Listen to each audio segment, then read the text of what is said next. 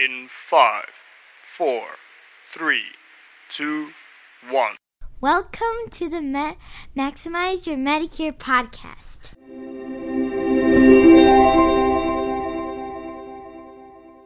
While the information on this podcast is believed to be re- correct, you should verify all facts.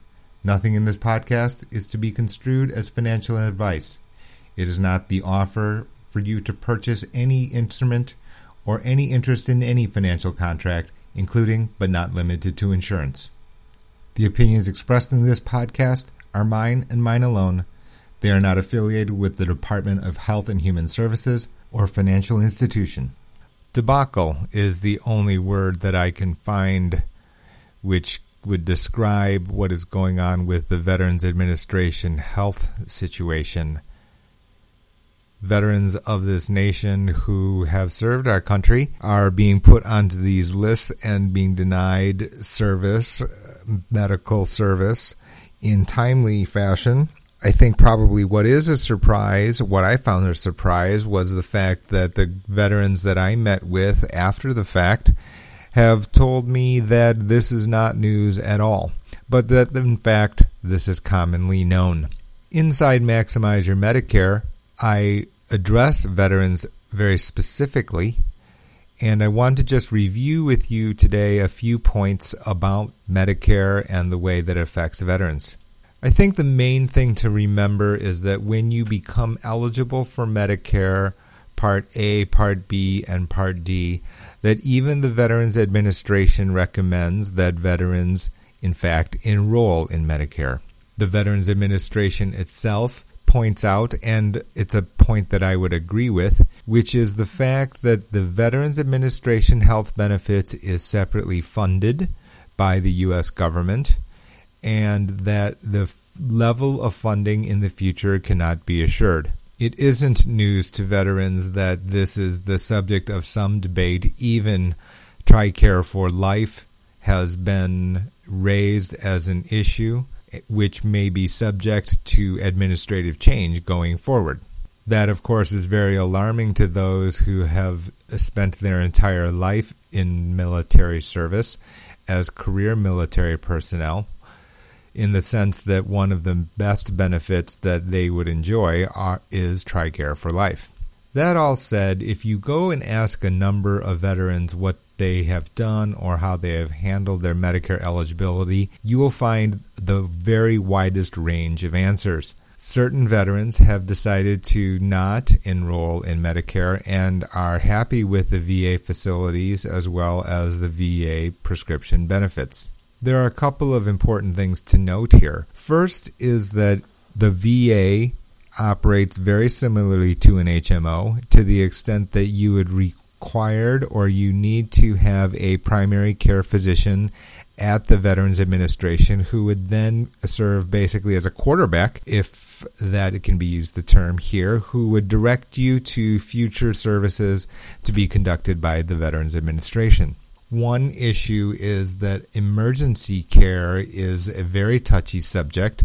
For example, if you require urgent care and require transportation via ambulance, then you would actually need to have pre authorization for veterans to transport you to a non VA facility. VA benefits would only provide for ambulatory transportation to a Veterans Administration facility not to a private hospital. That, of course, seems highly impractical to the extent that during the time that you would be transported to a hospital, it was pretty hard to imagine the scenario where you would be able to be in a position to first coordinate the transportation through the Veterans Administration to make sure that your Veterans Administration benefits would pay for that transportation to a non veterans hospital. The second area that I wanted to talk about is about prescriptions.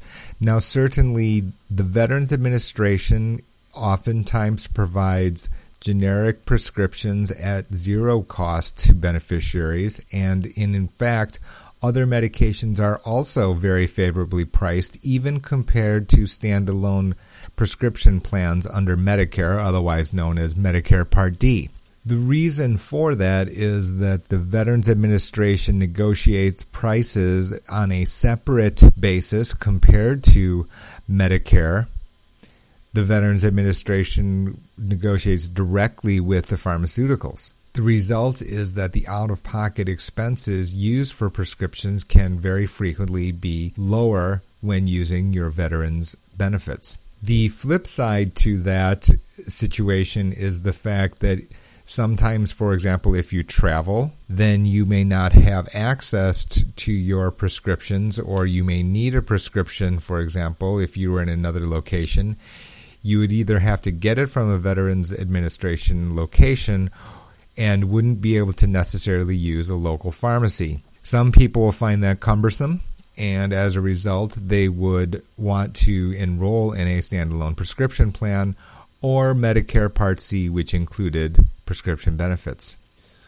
The fact of the matter is that for a certain set of people, these veterans benefits while being better under if you use generic medications has become more difficult. For those persons who are type 1 diabetic they will know and they'll be able to tell you that insulin availability for example under the veterans administration benefits has become far more difficult.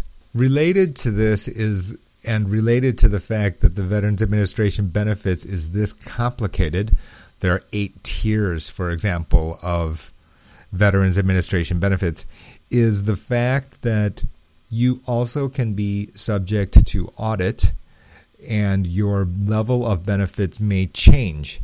Now, this is not a very high probability event, clearly, but nevertheless, the situation occurs. In fact, I have a personal or professional client, a gentleman who turned 65 and was informed shortly before then that in fact that he would not be eligible to receive prescription benefits due to an audit and as a result he enrolled correctly in my view for Medic- standalone Medicare Part D and avoided the late enrollment penalties. Now that we've breached the subject of the late enrollment penalties, let me just address it very quickly.